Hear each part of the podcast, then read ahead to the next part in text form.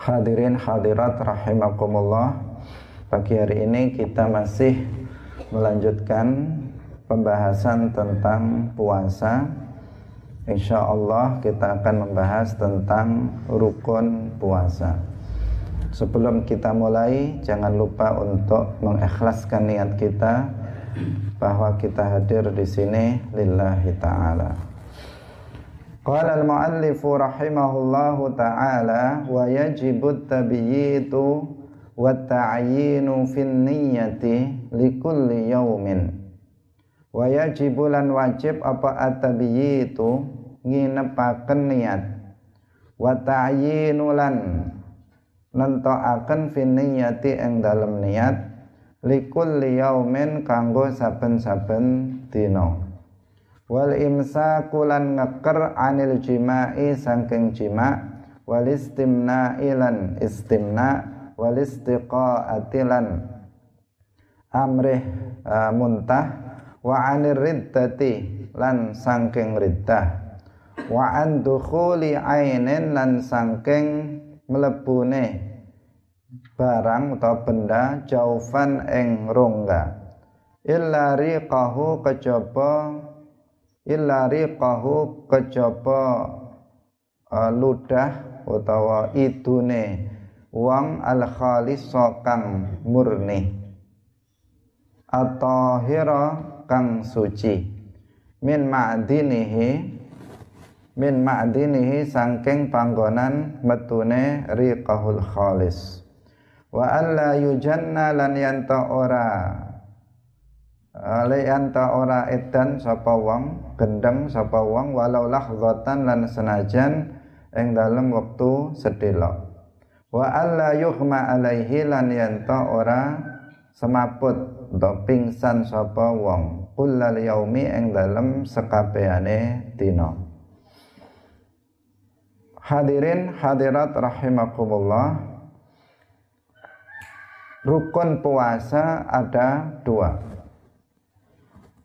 rukun puasa cuman ada dua. Yang pertama adalah niat dan yang kedua adalah menahan diri dari hal-hal yang bisa membatalkan puasa.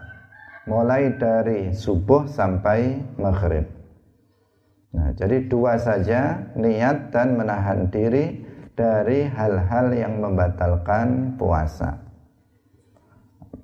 Yang pertama adalah niat dalam niat ini ada ketentuan-ketentuan yang harus diperhatikan agar sah niatnya.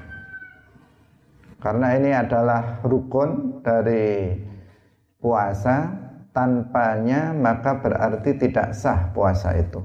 Maka harus diperhatikan bagaimana tata cara atau ketentuan-ketentuan dalam niat puasa. Yang pertama bahwa dalam puasa fardu niat itu harus atau diwajibkan untuk tabyid dan ta'yin. Jadi diwajibkan yang pertama tabyid dan yang kedua adalah ta'yin. Apa artinya tabyid? Tabyid artinya niat itu harus dilakukan pada malam hari. Jadi niat puasa itu harus dilakukan pada malam hari. Dan seperti niat-niat yang lain, niat itu di dalam hati, niat puasa juga di dalam hati dan itu harus dilakukan pada malam hari. Malam itu kapan? Malam itu mulai dari maghrib tenggelamnya matahari keseluruhan sampai dengan terbitnya fajar. Itu yang disebut malam. Kalau habis maghrib itu namanya awal malam, nanti ada pertengahan malam, ada akhir malam. Nah, niat ini yang penting dilakukan pada malam hari. Bisa dilakukan pada awal malam, bisa dilakukan pada pertengahan malam, bisa dilakukan pada akhir malam. Yang penting niat harus dilakukan pada malam hari. Kalau seseorang misalnya hari ini uh, hari ini misalnya puasa Ramadan. Kemudian begitu maghrib, uh, begitu maghrib setelah masuk waktu maghrib, kemudian dia berniat untuk puasa besok. Maka di sini sudah sah. Kenapa? Karena dia sudah melakukannya di waktu malam. Karena malam itu adalah mulai tenggelamnya matahari. Nah. Atau misalnya seseorang niatnya setelah setelah sholat tarawih biasanya menjadi kebiasaan kita setelah sholat tarawih kemudian berniat bersama-sama dengan dilafatkan nah, dengan dilafatkan nawaitu soma ghadin dan seterusnya itu Nah, dalam hatinya juga niat untuk berpuasa besok. Maka ini juga sudah mencukupi. Nah, tetapi yang perlu diperhatikan di sini bahwa niat itu yang di dalam hati. Sedangkan talafut dengan niat, mengucapkan dengan niat, nawaitu soma ghadin, itu hukumnya tidak wajib. Yang wajib yang di dalam hati.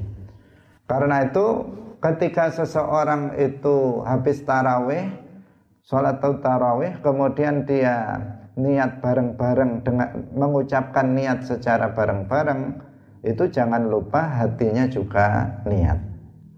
Karena biasanya sesuatu yang menjadi tradisi terkadang hanya terucap di lisan kemudian tidak masuk di dalam hati.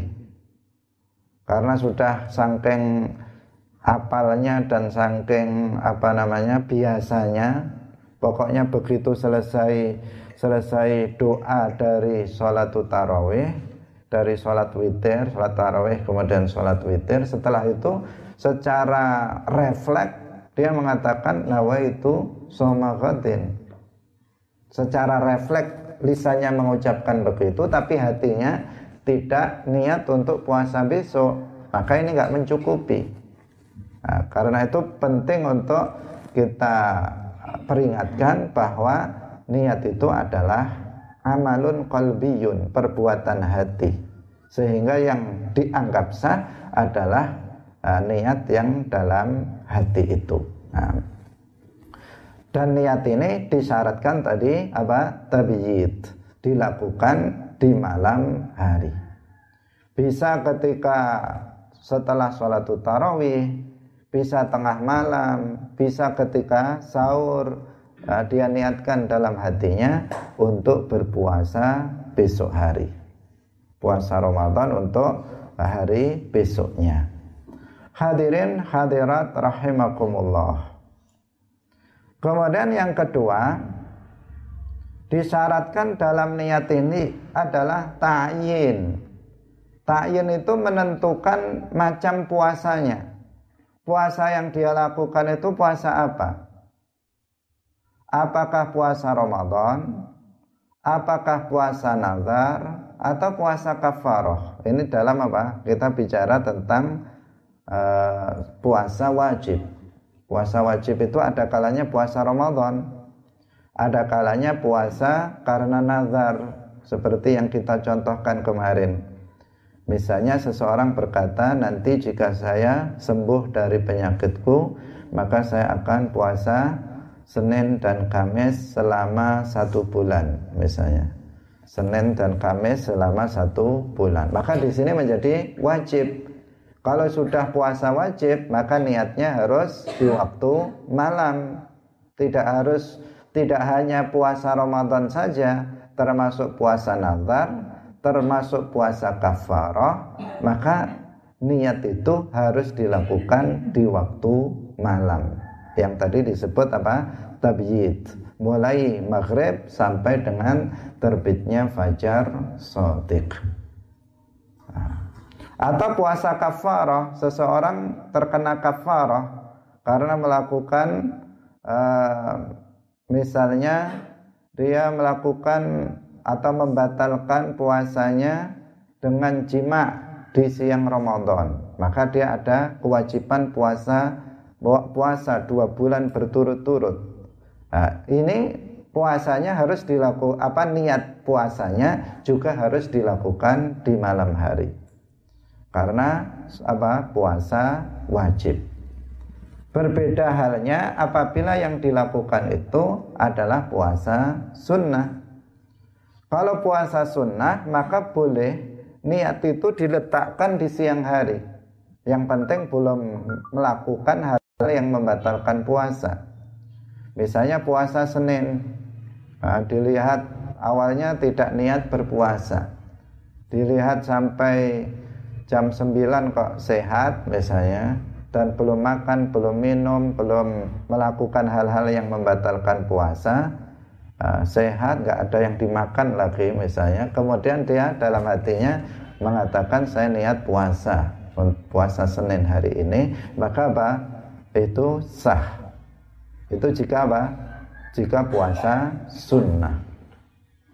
Tetapi untuk puasa wajib niatnya harus di malam hari kalau seseorang itu niat uh, lupa untuk berniat di malam hari, maka berarti puasanya tidak sah hari itu. Puasanya tidak sah hari itu meskipun dia tetap wajib untuk apa namanya tidak melakukan hal-hal yang uh, tidak hal-hal yang membatalkan puasa sampai dengan maghrib tetapi puasa dia hari itu harus dikodok nanti setelah selesai hari raya. Hadirin hadirat rahimakumullah.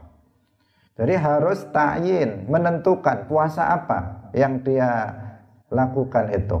Apakah puasa Ramadan, apakah puasa nazar atau puasa kafarah. Dalam hati saya niat puasa Ramadan untuk besok. Nah, ditentukan seperti itu.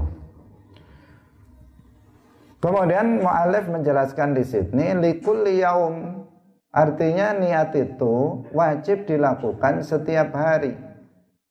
Tidak cukup niat puasa itu dilakukan sekali di awal bulan untuk satu bulan penuh. Dalam madhab syafi'i itu tidak bisa dilakukan.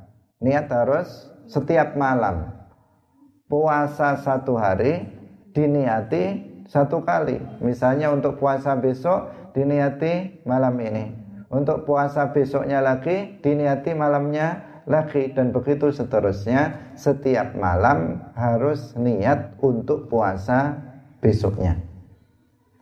Tidak cukup dalam mazhab Syafi'i seseorang misalnya di awal di awal Ramadan mengatakan saya niat puasa satu bulan penuh misalnya.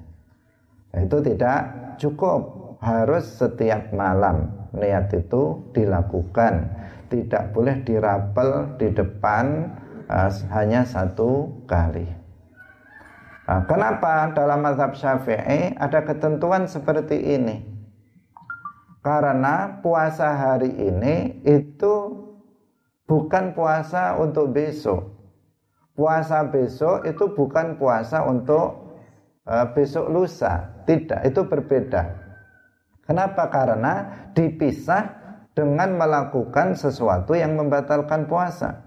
Misalnya hari ini kita puasa, nanti maghrib kan kita makan minum, berarti kan sudah nggak puasa. Lah besok kan berarti puasa lagi, itu kan beda dengan puasa hari ini. Nah, sehingga untuk besok juga harus diniati tersendiri. Sebagaimana kita sholat, misalnya kita sholat uh, maghrib.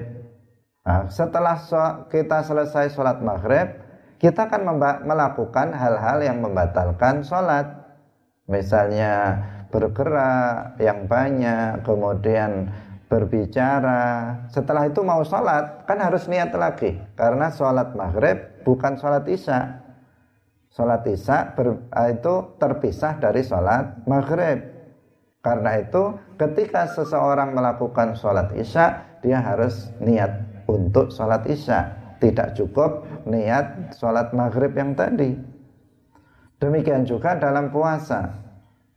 Dalam puasa, puasa hari ini itu bukan puasa hari besok. Karena antara puasa hari ini dan puasa besok itu dipisah dengan melakukan hal-hal yang membatalkan puasa. Karena itu setiap hari uh, itu memerlukan niat tersendiri dan niat itu dilakukan di waktu malam.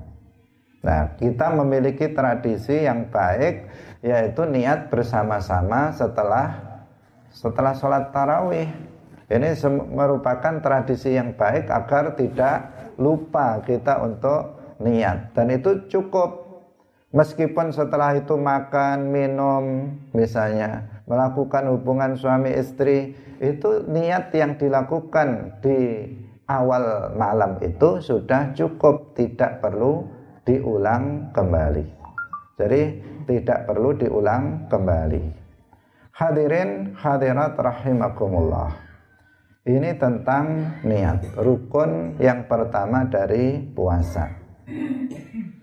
Kemudian rukun yang kedua dari puasa adalah menahan diri dari hal-hal yang membatalkan puasa. Apa hal-hal yang membatalkan puasa ini? Yang pertama adalah wal imsaku anil jima, yaitu yang pertama adalah jima, bersetubuh, melakukan hubungan suami istri. Itu membatalkan puasa. Dengan ketentuan yang pertama dilakukan pada farji meskipun tubur, baik pada manusia maupun selain manusia. Kemudian orang itu mengetahui tentang keharamannya. Yang ketiga, dia melakukannya secara sengaja tanpa dipaksa. Kemudian kemudian ketentuan yang lainnya bahwa bersetubuh jima ini membatalkan puasa orang yang menyetubui maupun yang disetubui. Artinya yang laki-laki batal puasanya, yang perempuan juga batal puasanya. Ini uh, yang pertama, membatalkan puasa. Bahkan jika ada seseorang itu membatalkan puasanya dengan jima ini, maka tadi ada kafaroh yang insya Allah akan diterangkan uh, di belakang. Di antara kafarohnya itu adalah berpuasa dua bulan berturut-turut. Nah, tentu ini akan sangat berat. Hadirin hadirat rahimakumullah. Kemudian yang kedua dari hal-hal yang membatalkan puasa adalah istimna. Onani atau masturbasi.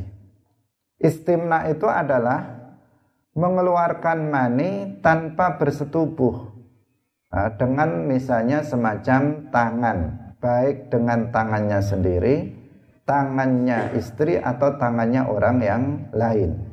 Maka itu membatalkan puasa, istimna.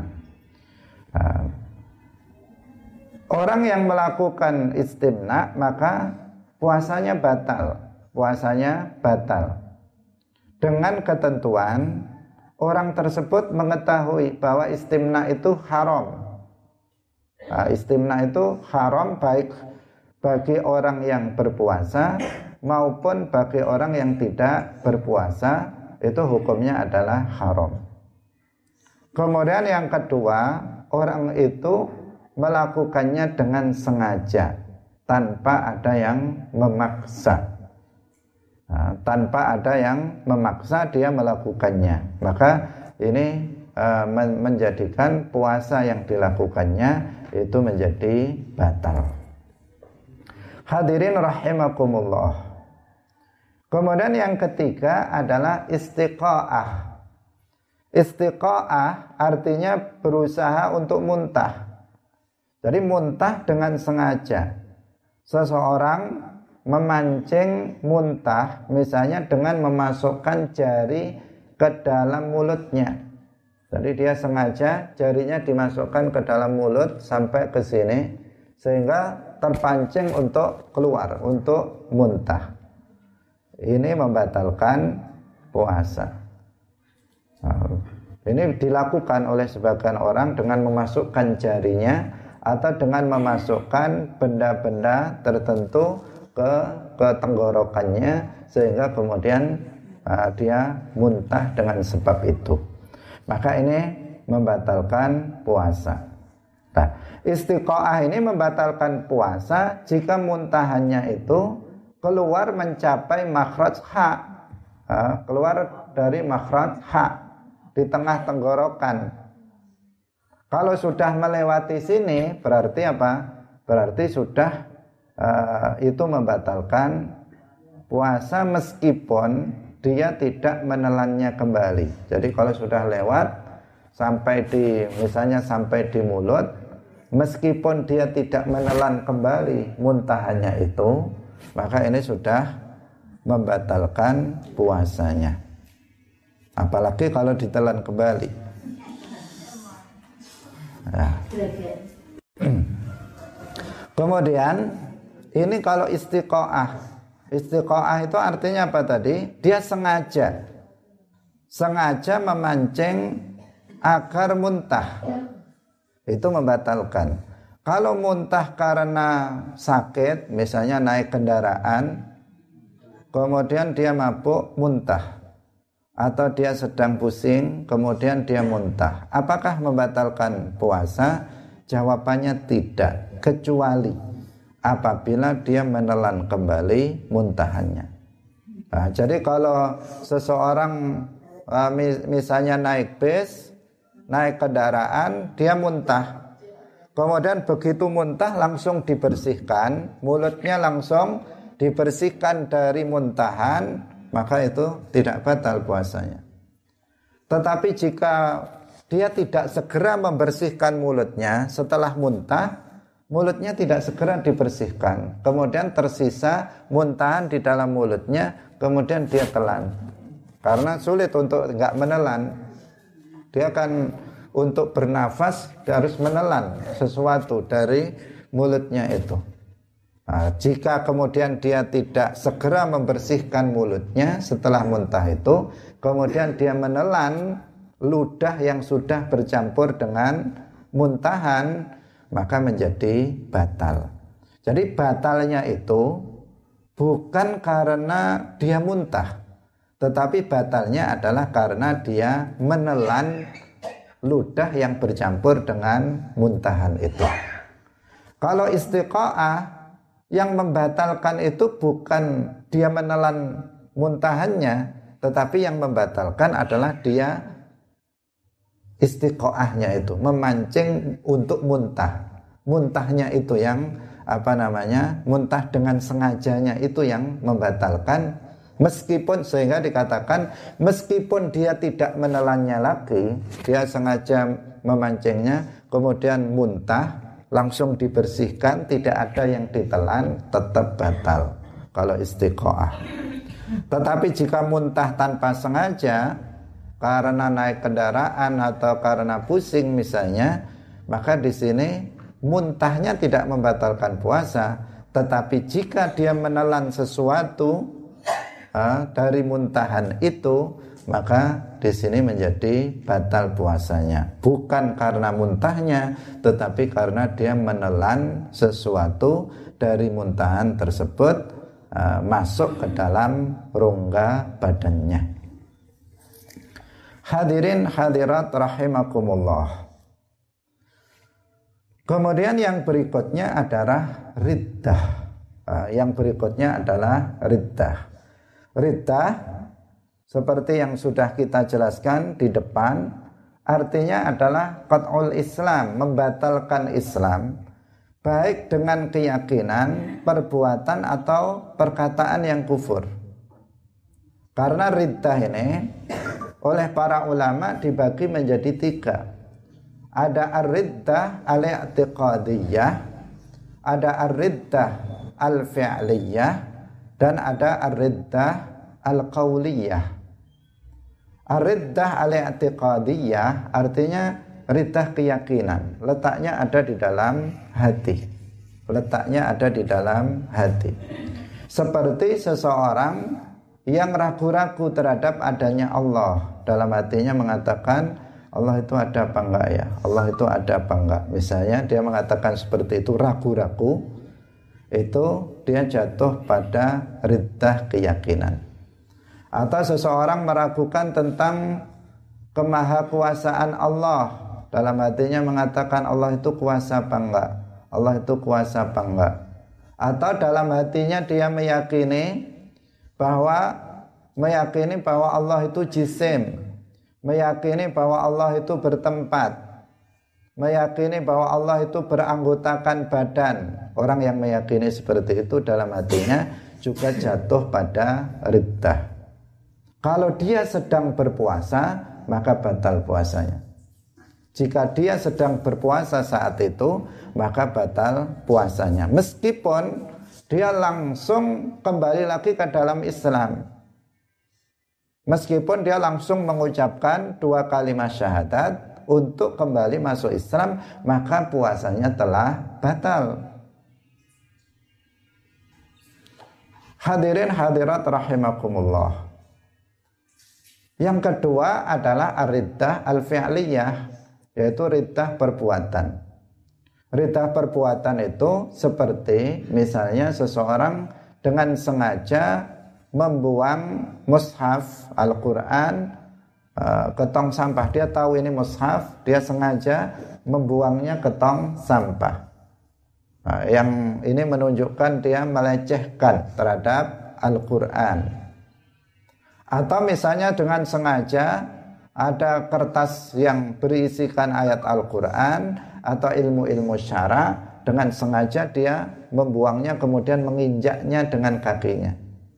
Maka di sini juga dia berarti telah jatuh pada riddah eh, apa namanya riddah perbuatan. Dia telah keluar dari Islam. Atau seseorang sujud sujud kepada berhala, sujud kepada matahari, maka dia telah jatuh kepada riddah. Baik dengan tujuan ibadah atau tidak bertujuan ibadah, maka itu menjatuhkan dia dalam riddah, mengeluarkan dia dari Islam. Atau seseorang misalnya sujud kepada manusia dengan tujuan untuk ibadah, maka dia juga jatuh kepada riddah di sini. Namanya riddah perbuatan. Orangnya murtad. Orangnya apa? Murtad perbuatannya namanya riddah. Orang yang jatuh kepada riddah maka dia menjadi murtad. Jadi murtad itu tidak hanya untuk orang yang pindah agama sebagian orang memahami dan ini pemahaman yang kurang tepat mengatakan bahwa yang disebut murtad itu ya hanya orang yang pindah agama.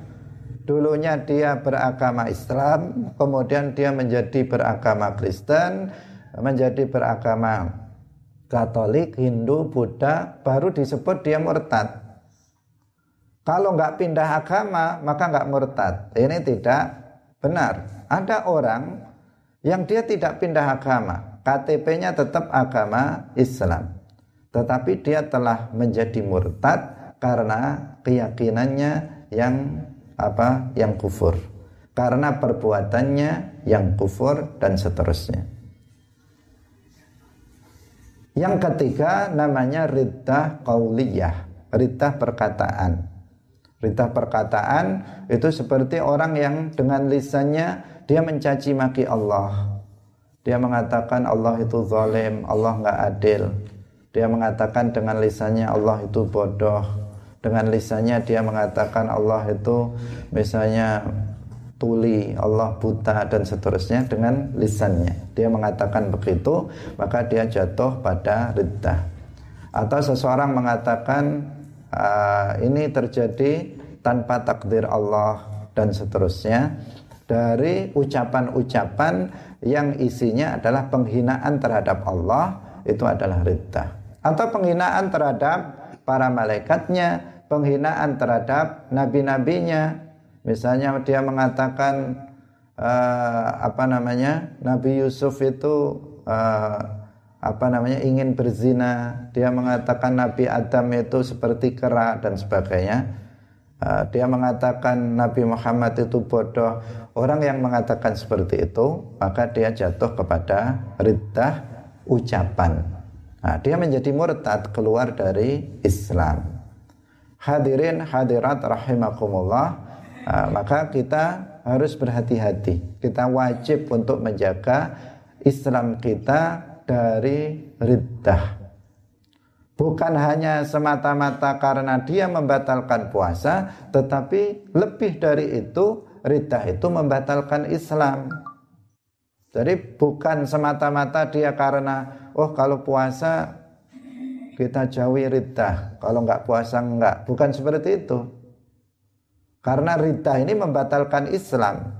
Membatalkan Islam itu artinya membatalkan seluruh kebaikan yang pernah dilakukan oleh oleh manusia. Ketika seseorang itu misalnya dari mulai balik dia sudah beramal soleh, dia sholat, dia puasa, dia zakat, dia bersodakoh, dia baca Al-Quran, kemudian ketika dia usia 60 tahun, dengan lisannya dia mencaci maki Allah, maka apa? Dia telah keluar dari Islam, batal Islamnya, seluruh pahala yang pernah dia kumpulkan, seluruh kebaikan yang pernah dia lakukan semuanya terhapus. Wa may yakfur bil imani faqad habita amaluh. Terhapus semua amal perbuatan baik yang pernah dilakukannya. Bukan hanya puasa yang batal, ya puasanya yang batal. Tetapi apa namanya uh, seluruh pahala yang pernah dia pahala kebaikan yang pernah dia lakukan semuanya hilang. Tidak tersisa sedikit pun. Maka wajib bagi kita untuk melindungi untuk menjaga keimanan kita Islam kita dari riddah. Caranya bagaimana Ya di antaranya dengan kita belajar. Pada bab akidah beberapa bulan yang lalu telah kita jelaskan.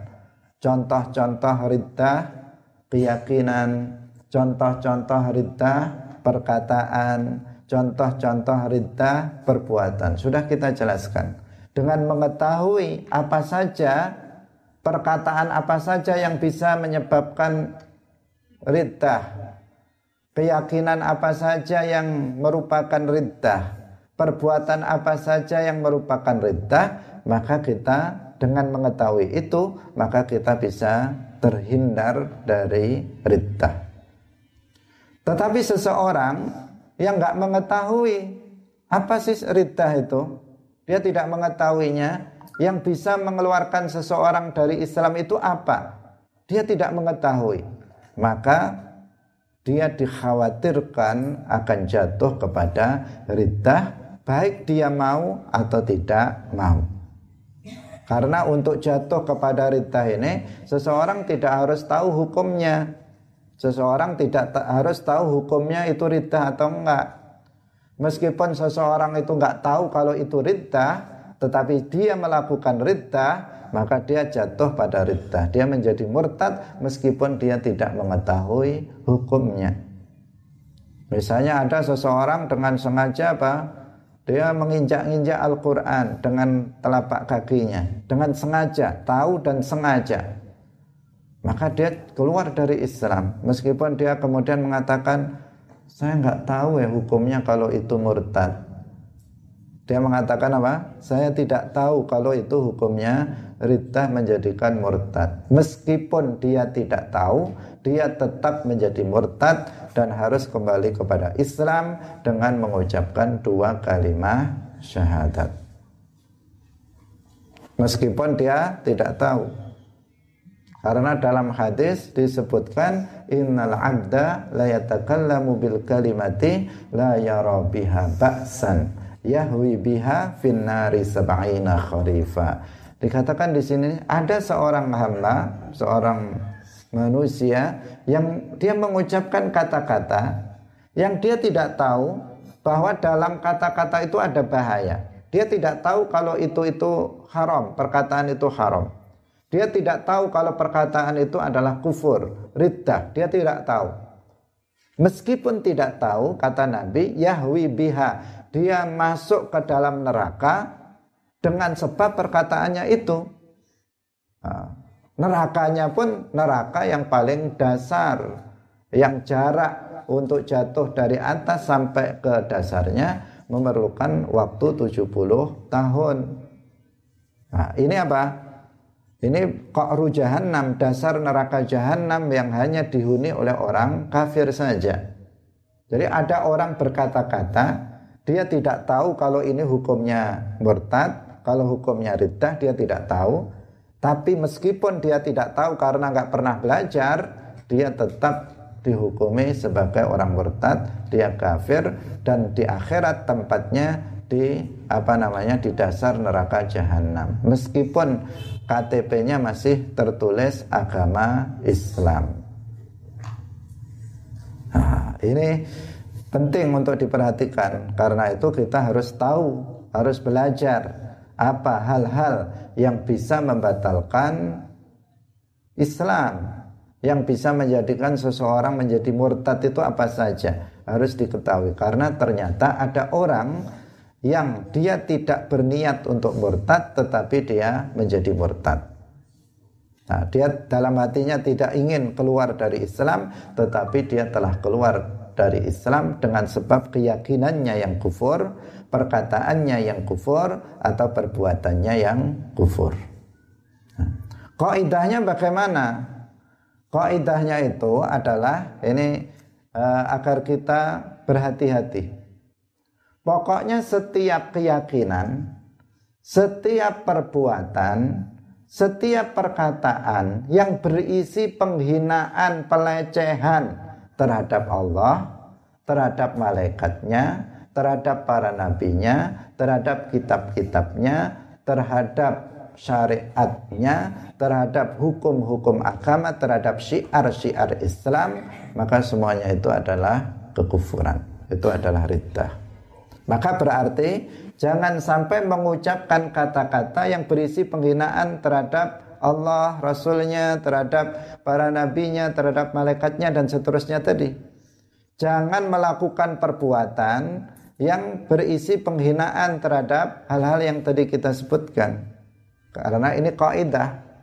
Kaidahnya seperti itu. Pokoknya apa? Setiap keyakinan, setiap ucapan, setiap perbuatan yang isinya itu adalah penghinaan, pelecehan terhadap Allah, terhadap para rasulnya, para nabinya, terhadap para malaikatnya, terhadap kitab-kitabnya, terhadap hukum agamanya, terhadap syiar agama, maka itu adalah riddah. Itu adalah kufur yang harus ditinggalkan, tidak boleh dilakukan oleh seorang muslim agar Islamnya terjaga. Sehingga para ulama banyak yang menulis kitab-kitab yang khusus untuk menjelaskan permasalahan riddah ini. Dalam kitab-kitab fikih hampir semua kitab menyebutkan babur riddah, bab tentang riddah. Dan apa namanya bahkan ada kitab yang secara khusus membahas tentang masalah misalnya al-fadhur riddah, al-fadhul kufur itu ada kitab yang secara khusus menjelaskan itu. Tujuannya apa? Agar kita mengetahui, setelah tahu maka kita bisa menghindari, nah, bisa menghindari uh, perbuatan tersebut. Karena orang yang tidak mengetahui keburukan, dia akan jatuh kepada keburukan itu. Malam ya'rifi syarra yaqa'u fihi. Orang yang tidak mengetahui bahwa sesuatu itu buruk, maka dia mau tidak mau dia akan jatuh kepada keburukan itu. Hadirin hadirat pemirsa rahimakumullah. Yang berikutnya adalah ini kita bicara tentang hal-hal yang membatalkan puasa yang seseorang harus menahan diri darinya agar puasanya itu sah. Nah, yang kelima adalah masuknya benda ke dalam rongga badan kecuali air ludahnya yang murni dan suci dari tempat keluarnya. Nah, jadi memasukkan benda ke dalam rongga badan. Rongga badan ini bisa rongga kepala, nah, dimasukkan melalui hidung misalnya atau bisa melalui apa namanya atau rongga dada atau rongga perut pokoknya memasukkan sesuatu ke dalam rongga badan. Melalui nah, di sini melalui al manfat al maftuh nah, jalan yang terbuka. Jadi melalui jalan yang terbuka jalan yang terbuka itu yaitu hidung telinga kemudian mulut, kemudian kubul dan dubur. Itu namanya al-manfat al-maftuh. Kalau seseorang memasukkan benda melalui mulut, batal puasanya. Seseorang memasukkan benda melalui hidung, maka batal puasanya. Seseorang memasukkan benda melalui telinganya, maka batal puasanya. Seseorang memasukkan benda melalui kubul depan maupun dubur belakang itu juga membatalkan puasa. Nah, selain melalui manfaat maftuh maka tidak batal. Misalnya seseorang suntik di apa lengannya, ya, itu kan memasukkan sesuatu ke dalam, tetapi itu tidak membatalkan puasa. Kenapa? Karena dia memasukkannya tidak melalui jalan terbuka. Dia buat jalan sendiri maka apa itu tidak batal termasuk kalau misalnya diinfus uh, diinfus meskipun itu apa uh, karena tidak melalui meskipun itu seperti makan tetapi apa tidak melalui jalan yang terbuka ini juga tidak membatalkan puasa nah, atau misalnya seseorang memasukkan benda melalui mata Misalnya sakit matanya, kemudian dia memakai obat mata diteteskan, obat tetes. Kemudian meskipun kemudian masuk terasa di tenggorokan, maka itu tidak membatalkan puasa. Kenapa? Karena mata tidak tergolong sebagai manfaat maftuh, anggota badan yang terbuka itu tidak apa? tidak tergolong. Yang tergolong apa tadi? Mulut jelas, hidung, telinga, kemudian kubul dan tubur. Kalau suntik pada bokong tidak membatalkan puasa. Nah, yang membatalkan apabila memasukkan benda ke dalam apa namanya tuburnya misalnya, maka itu yang membatalkan puasa. Misalnya dia tidak lancar dalam buang air besar, kemudian dimasukkan benda yang ada itu, maka itu tidak maka itu membatalkan puasa. Hadirin hadirat rahimakumullah. Jadi melalui manfaat maftuh baru itu membatalkan puasa. Hadirin hadirat rahimakumullah. Rongga badan itu seperti bagian dalam tenggorokan yang melampaui makhraj hak. Kalau sudah lewat dari makhraj hak, maka berarti sudah masuk ke dalam rongga atau bagian dalam perut usus bagian dalam kepala ini namanya rongga nah, rongga badan batal puasa orang yang memasukkan benda ke dalam rongga apabila dia mengetahui keharamannya dia ingat kalau dia sedang berpuasa Artinya dia sengaja untuk melakukannya tidak karena lupa. Uh, tidak karena lupa. Jika karena lupa, maka tidak membatalkan. Misalnya seseorang bahkan memasukkan ke dalam perutnya makanan. Nah, dia makan satu piring misalnya, dimasukkan ke dalam perutnya. Tapi nggak sengaja karena lupa dia melakukan itu, maka itu tidak batal tanpa dipaksa. Kalau seseorang dipaksa juga tidak batal. Misalnya seseorang di apa namanya e, di tali, di tangannya di tali, kakinya di tali, mulutnya terus di e, dibuka, dimasukkan air ke dalamnya misalnya. Nah, itu apa? Dia kan dipaksa. Kalau di situ tidak membatalkan puasanya. menelan ludah yang murni dan suci dari tempat keluarnya tidak membatalkan puasa.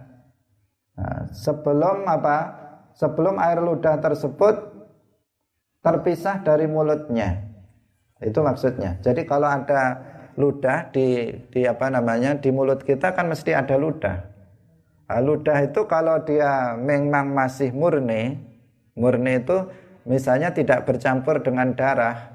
Misalnya kalau giginya gusinya itu mengeluarkan darah terus ludahnya campur dengan darah kemudian ditelan lah itu batal puasanya karena dia tidak menelan ludah yang murni tetapi ludah yang bercampur dengan yang lain atau ludah campur dengan rokok. Ludah campur dengan apa namanya campur dengan bekas teh kopi misalnya. Nah, maka itu berarti sudah bukan ludah murni. Kalau ditelan membatalkan puasa. Tapi kalau ludah murni setelah sahur sudah dibersihkan mulutnya bersih, sisa-sisa kopi, sisa makanan, sisa teh, semuanya sisa rokok sudah bersih. Kemudian ada ludah di dalam ini ditelan. Maka tidak batal puasanya. Tapi kalau tadi sebelum uh, setelah sahur dia tadi ngerokok, ngopi, habis itu apa? Habis itu dia nggak berkumur-kumur, dia tidak membersihkan mulutnya. Setelah subuh, ludahnya apa? Campur dengan rokok, campur dengan bekas kopi, kemudian dia telan, maka batal puasanya. Karena di sini apa? Dia menelan ludah yang sudah bercampur dengan benda lain. Tidak tidak yang khalis, tidak yang murni.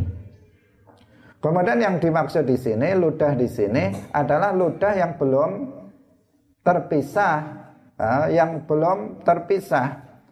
Kalau sudah terpisah dari mulut, sudah diludahkan, misalnya sudah di sini kemudian diminum lagi, maka itu batal karena sudah terpisah dari mulut. Yang nggak membatalkan itu ludah yang masih di dalam, kemudian ditelan kembali. Dan ludah itu pun ludah yang murni dan suci.